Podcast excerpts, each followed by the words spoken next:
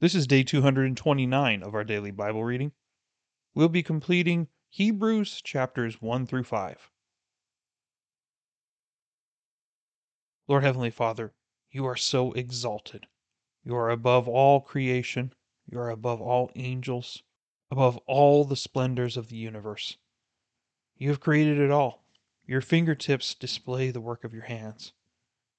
We thank you, Lord, for creating the world around us and a universe that is so vast it's hard to fathom. Lord, you made the minute details of life, the microscopic world, the very fabric of reality itself. And Lord, you are so far above us and above all dominions that we don't even really understand, Lord, how vast this is. We don't understand what infinity is like because we are finite creatures. But we thank you, Lord, for speaking simply to us in a way that we can understand so that we can at least get a glimpse of who you are. And as we go into the book of Hebrews today, Lord, please give us a glimpse as to how great the Lord Jesus is. Please bless the reading of this word. In Jesus' name, amen.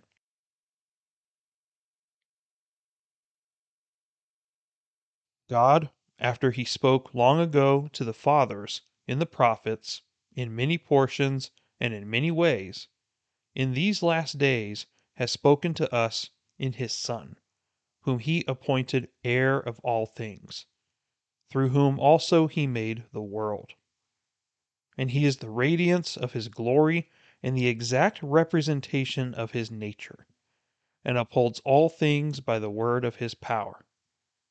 When he had made purification of sins, he sat down at the right hand of the Majesty on high, having become as much better than the angels, as he has inherited a more excellent name than they. For to which of the angels did he ever say, You are my son, today I have begotten you? And again, I will be a father to him, and he shall be a son to me. And when he again brings the firstborn into the world, he says, and let all the angels of God worship him. And of the angels he says, Who makes his angels winds, and his ministers a flame of fire. But of the Son he says, Your throne, O God, is forever and ever, and the righteous scepter is the scepter of his kingdom. You have loved righteousness and hated lawlessness. Therefore, God, your God, has anointed you with the oil of gladness above your companions.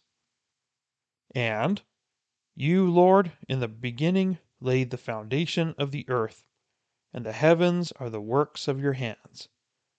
They will perish, but you remain, and they will all become old like a garment, and like a mantle you will roll them up. Like a garment they will also be changed, but you are the same, and your years will not come to an end. But to which of the angels has he ever said, Sit at my right hand until I make your enemies a footstool for your feet? Are they not all ministering spirits, sent out to render service for the sake of those who will inherit salvation? For this reason, we must pay closer attention to what we have heard, so that we do not drift away from it. For if the word spoken through angels proved unalterable, and every transgression and disobedience received a just penalty, how will we escape if we neglect so great a salvation? After it was at the first spoken through the Lord, it was confirmed to us by those who heard. God also testifying with them, both by signs and wonders and by various miracles and by gifts of the Holy Spirit, according to his own will. For he did not subject to angels the world to come, concerning which we are speaking. But one has testified somewhere, saying, What is man that you remember him? Or the Son of Man that you are concerned about him? You have made him for a little while lower than the angels. You have crowned him with glory and honor and have appointed him over the works of your hands. you have put all things in subjection under his feet. For in subjecting all things to him, he left nothing that is not subject to him. But now we do not yet see all things subjected to him. But we do see him, who was made for a little while lower than the angels, namely, Jesus, because of the suffering of death, crowned with glory and honor, so that by the grace of God he might taste death for everyone. For it was fitting for him, for whom are all things, and through whom are all things, in bringing many sons to glory, to perfect the author of their salvation through sufferings. For both he who sanctifies and those who are sanctified are all from one Father. For which reason he is not ashamed to call them brethren, saying, I will proclaim your name to my brethren. In the midst of the congregation I will sing your praise. And again, I will put my trust in him. And again, Behold, I and the children whom God has given me. Therefore, since the children share in flesh and blood, he himself likewise also partook of the same, that through death he might render powerless him who had the power of death, that is, the devil, and might free those who through fear of death were subject to slavery all their lives. For assuredly he does not give help to angels, but he gives help to the descendant of Abraham.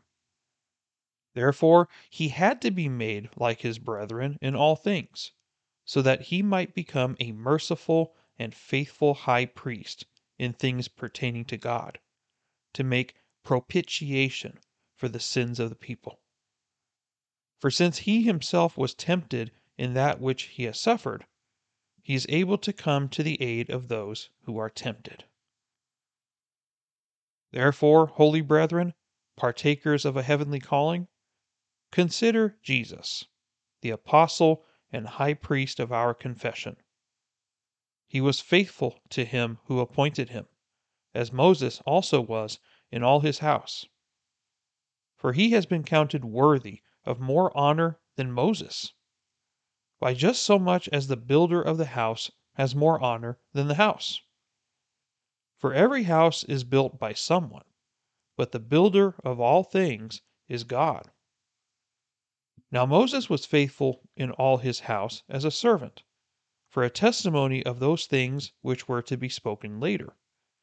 But Christ was faithful as a son over his house, whose house we are, if we hold fast our confidence and the boast of our hope firm until the end.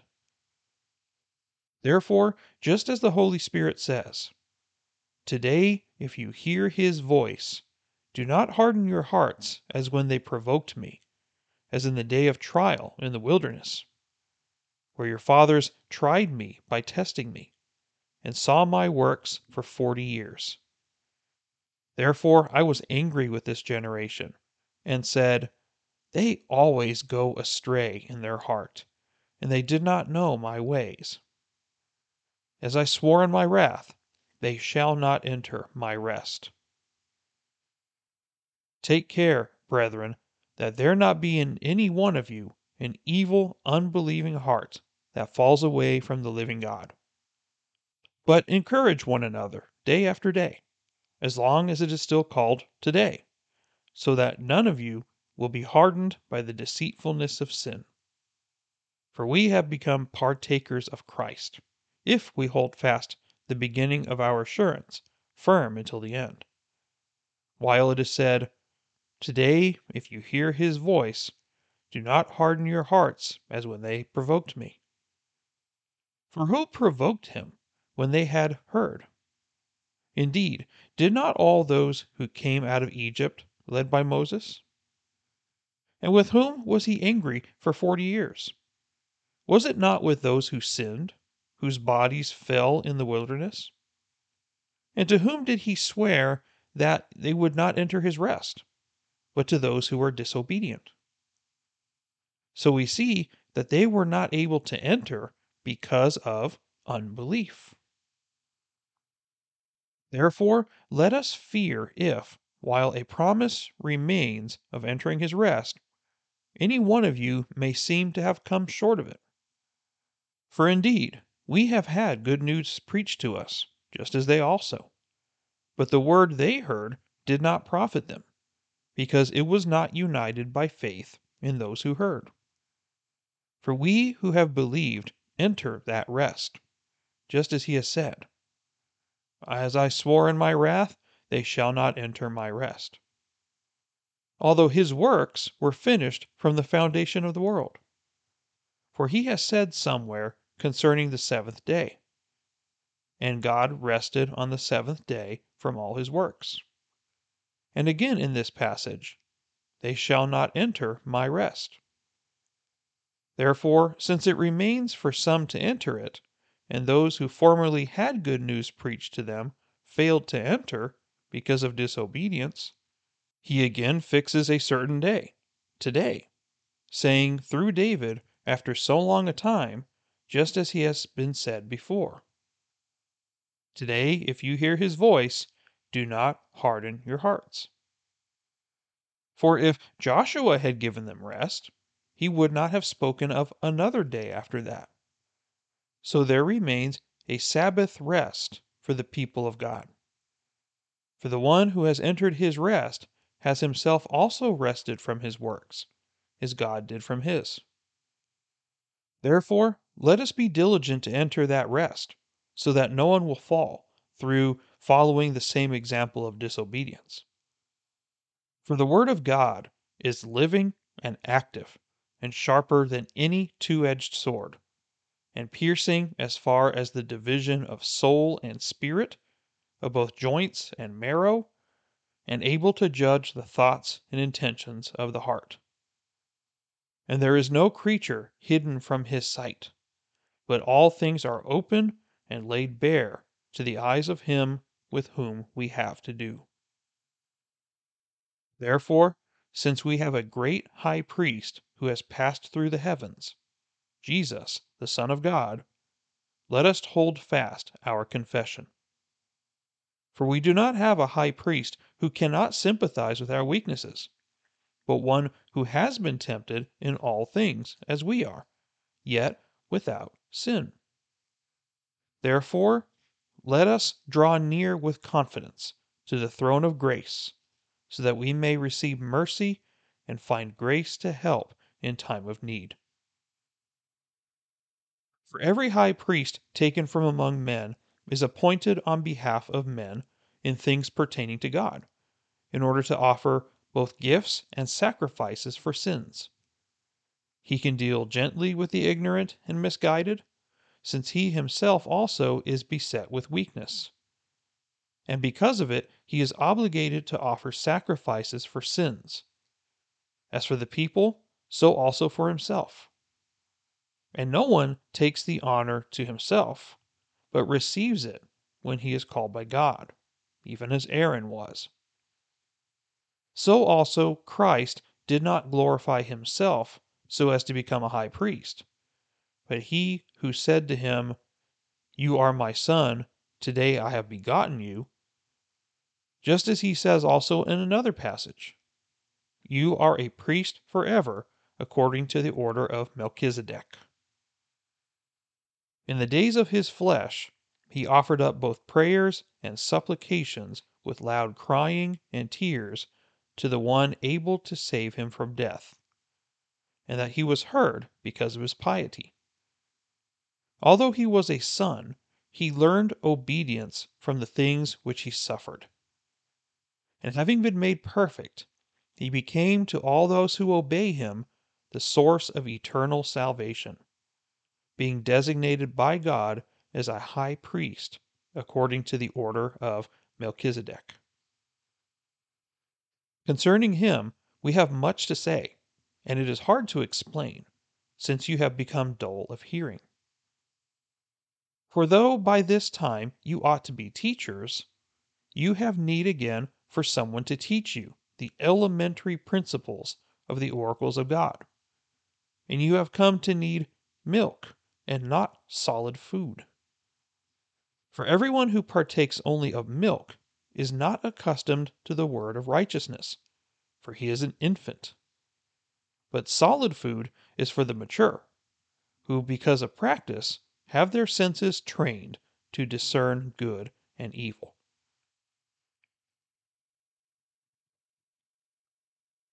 So I'm sure that we can tell from what we've read so far that the overall theme of the book of Hebrews is to explain and describe the superiority of Christ. And thus, if Christ is superior, then Christianity is superior. So we're going to see words quite often in here like better, perfect, or heavenly that will describe the things that Jesus did compared to what anyone else could do.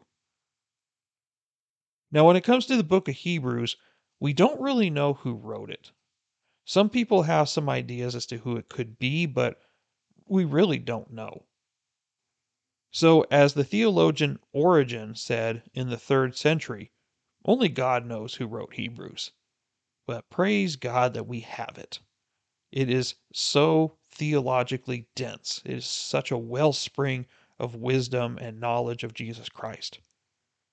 This is one of those books that heavily glorifies him, and I very much love that.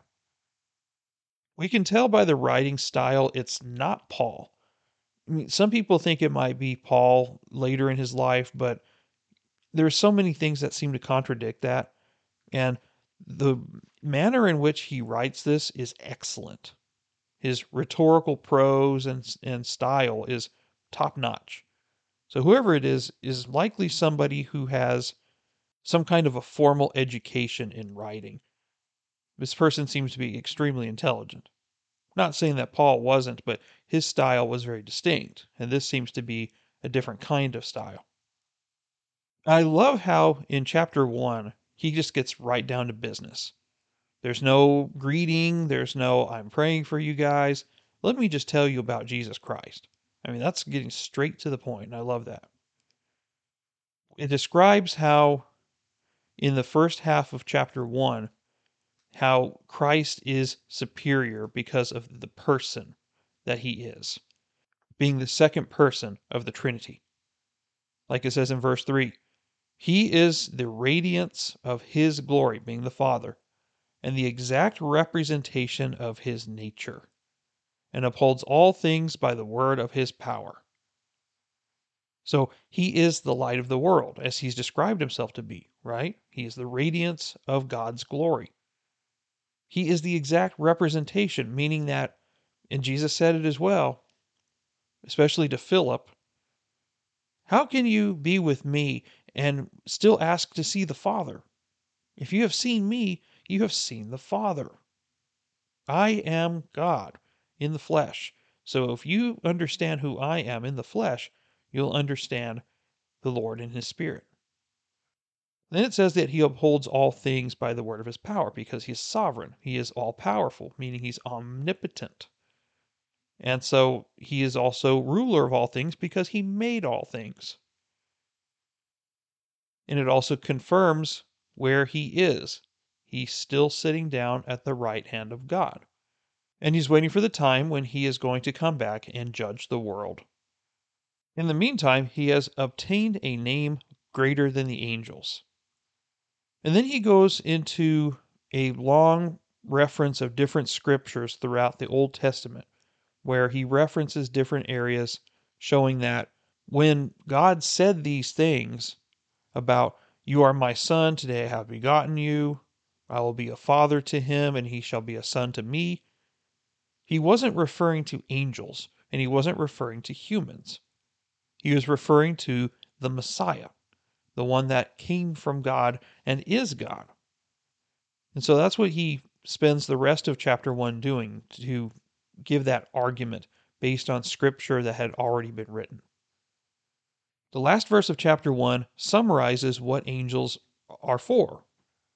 Are they not all ministering spirits sent out to render service for the sake of those who will inherit salvation? That's us. So angels exist to serve us from behind the scenes and to serve the Lord. So, very interesting how that plays out. So, that whole idea of having things like a guardian angel is true. For having angels that are protecting you day to day, that's true. They are doing that behind the scenes. Chapter 2 goes into what Christ did in saving us and delivering us from Satan. He makes it very clear in verse 1 that we need to pay closer attention to what we have heard so that we do not drift away from it. We need to fully have an understanding of who Jesus is. And because if we don't know who Jesus is, or we have doubts or reservations about who he is, and he is the source of our salvation, then as unsure as our faith is, our salvation is also unsure. It hangs in the balance because if Jesus is not who he said he is, then we are still in our sins. But if he is, then we have that proud confidence in him. Verses 2 and 3 kind of illustrate what I'm trying to say because it says that if the word that was spoken was through angels and it proved to be able to be altered, how can we survive? How will we be able to endure judgment if our salvation is not secure? But what he's trying to say, though, is that the word that was spoken through the angels proved to be unalterable. You cannot change it. God is not changeable, therefore, his word is not changeable.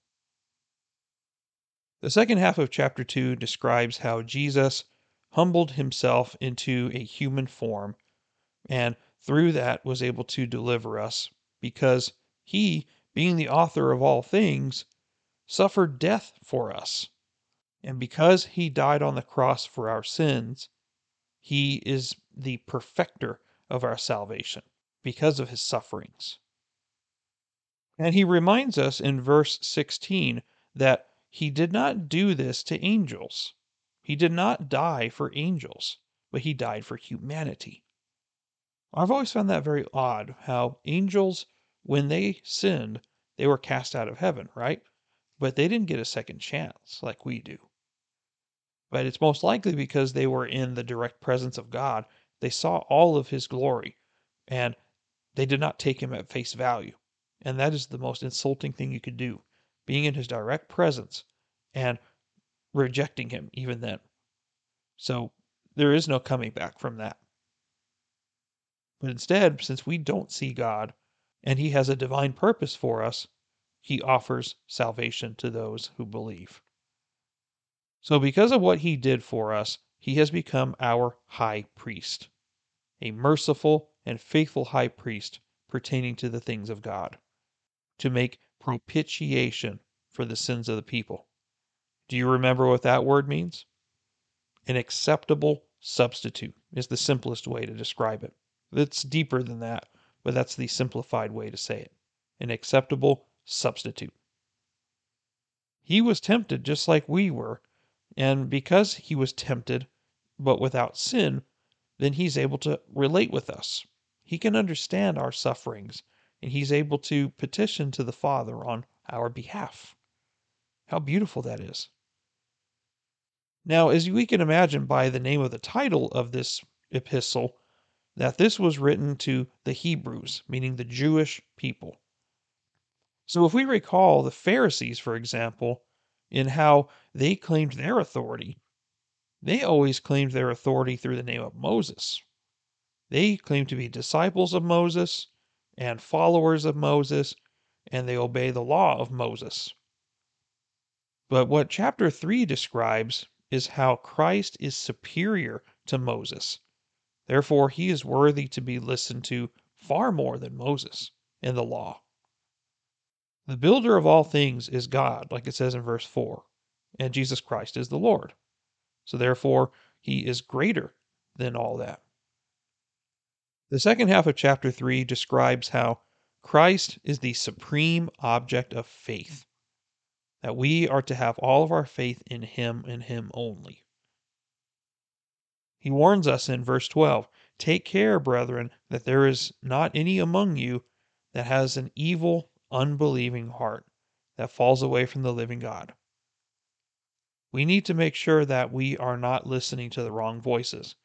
And as he's going to describe later, is the word of God is what keeps us safe and secure. We need to cling to the Lord. But we're not alone. We have each other. And that's why verse 13 is important. But encourage one another day by day, as long as it's still called today. So every day we are to encourage each other and edify each other in love, so that we can pursue godliness without deviation or falling away. Then he reminds us at the end of chapter 3 why the Israelites came out of Egypt and were allowed to die in the wilderness. It's because for the 40 years that God was with these people in the desert, the older generation did not believe him. No matter what they saw, no matter how many supernatural acts they saw, no matter how many miracles they witnessed, none of it was enough for them to believe.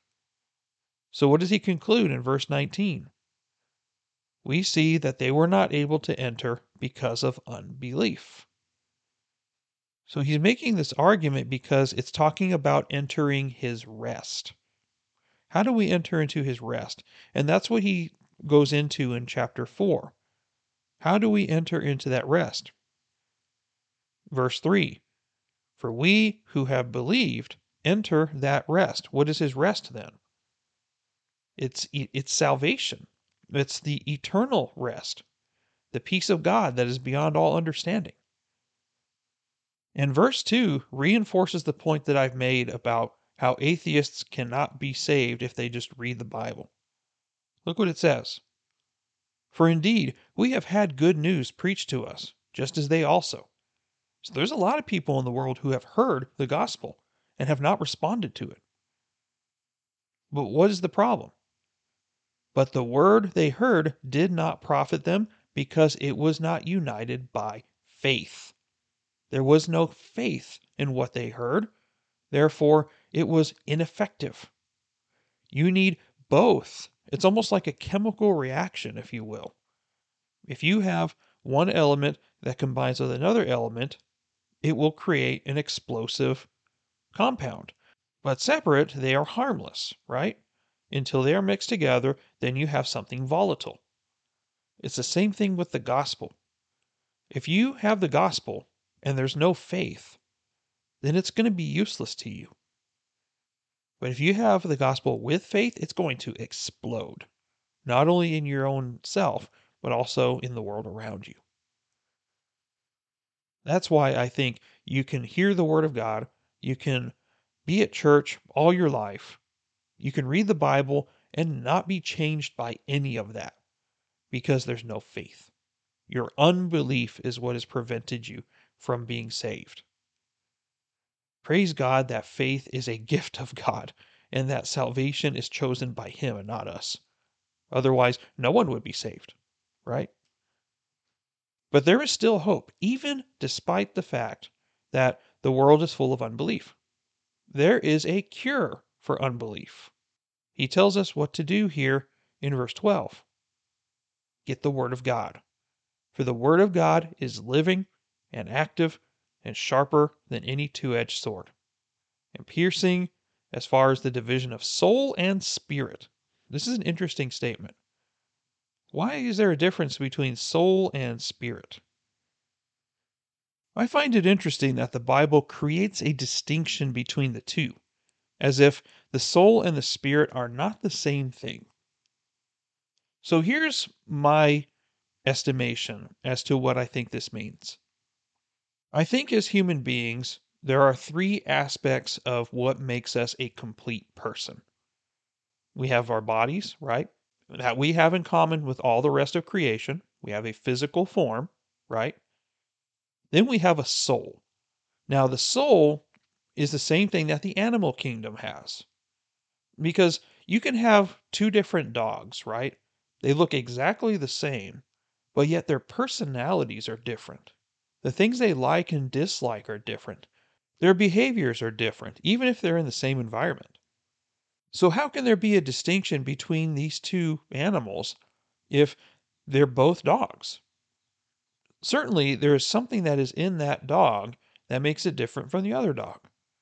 And so I think that is what we tend to call personality the thing that we have built into us from birth that makes us part of who we are, our fundamental self, if you will. I think that is the soul that is being referenced here. Now, that is the end of the animal kingdom. We have something beyond that, and that is a spirit. Because the animal kingdom and plants and the things of this earth don't go into eternity. They don't have the ability to enter into eternal rest like we do. But because God is spirit and we are made in God's image, we also possess a spirit, and that is what goes into eternity with us. Somehow our personalities are going to be preserved, and I'm not sure about our memories or anything like that, but we ourselves will be preserved and we will be changed. And then we will enjoy God forever and ever. That is the eternal aspect of us, our spirit. We do have a temporal body, and our personality is given to us by birth, but our spirit is eternal. It's eternal in heaven or it's eternal in hell.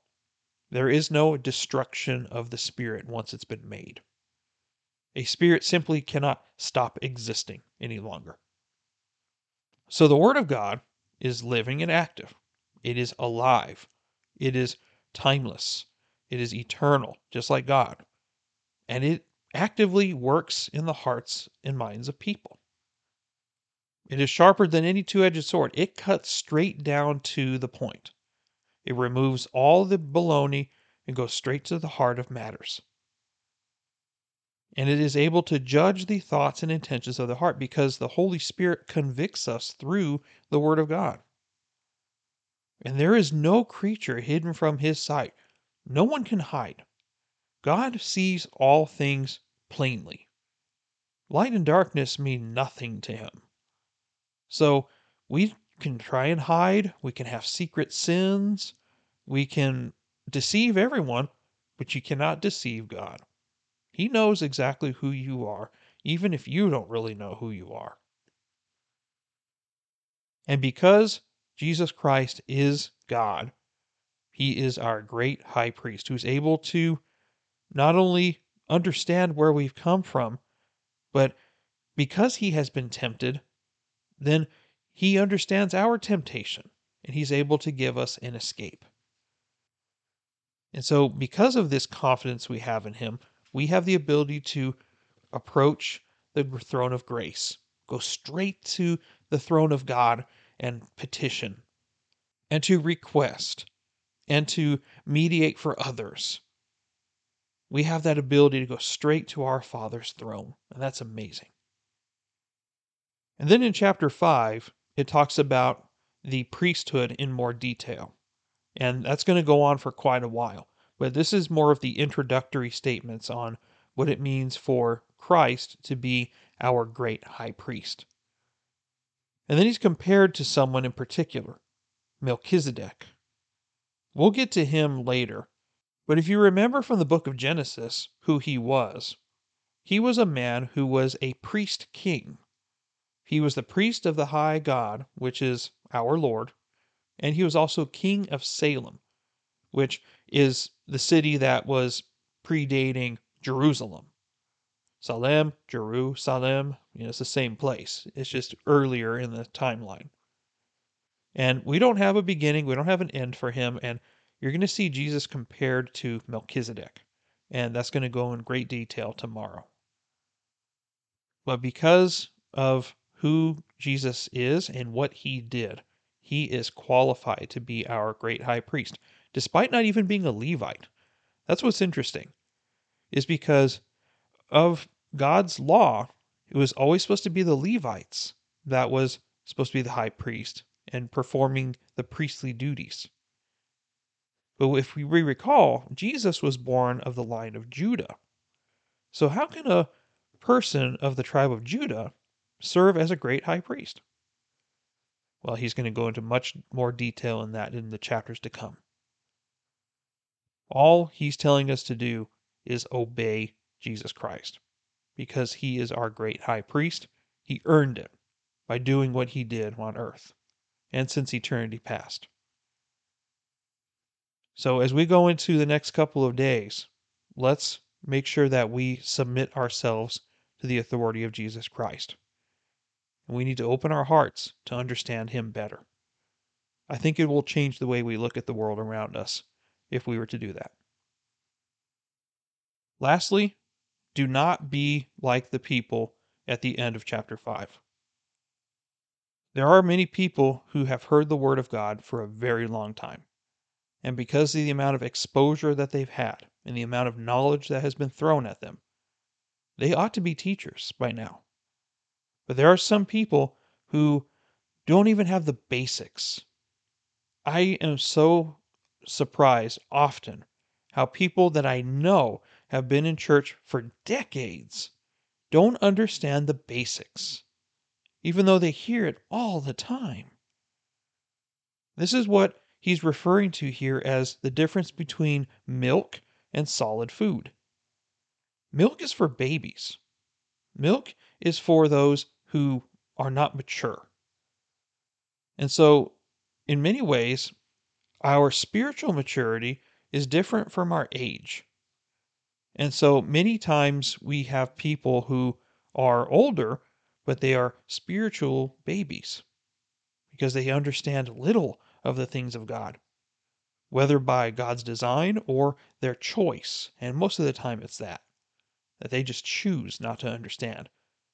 In my case, there are some people that I know within my church that they think they've got it all figured out. They don't have to crack open their Bible once. They already have made their opinions and they're stuck with that. I mean, that's not how we do it. We need to come into God's presence with a spirit of humility and ready to receive more knowledge. Age is just a number, it doesn't mean you've got it all figured out. You're supposed to be wiser as you get older, but some people just get into their heads that I've already got it figured out. I'm set in my ways. I refuse to listen to any other opinion. And that's wrong. Unless your opinion is steadfast in the Lord, then stick with that, please. But in this case, solid food is for the mature. And if you have this maturity, you will not only be able to discern good from evil much better, you'll be much more sensitive to God's calling.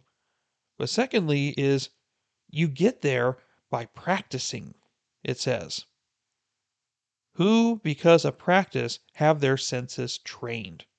How do you practice eating solid food? It's the same stuff every time, ladies and gentlemen.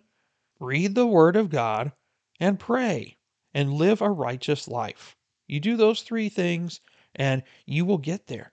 But you have to do all three of those things, not just live righteously.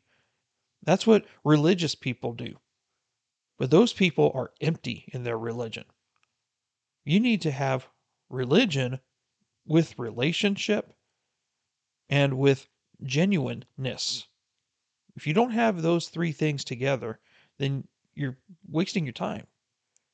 You won't grow, you won't mature because you're either seeing religion as an object and just a list of rules to follow, which is what the Jewish people struggle with, or we see God as a being that deserves and expects to be obeyed and worshiped and spoken to and prayed to. There's a big difference. And we need to make sure that we are doing everything that He has told us to do. Make Him number one as He deserves to be. And with that, that's all I have for today. Thank you for listening. I'm Ryan and we'll see you next time. Take care, and God bless you.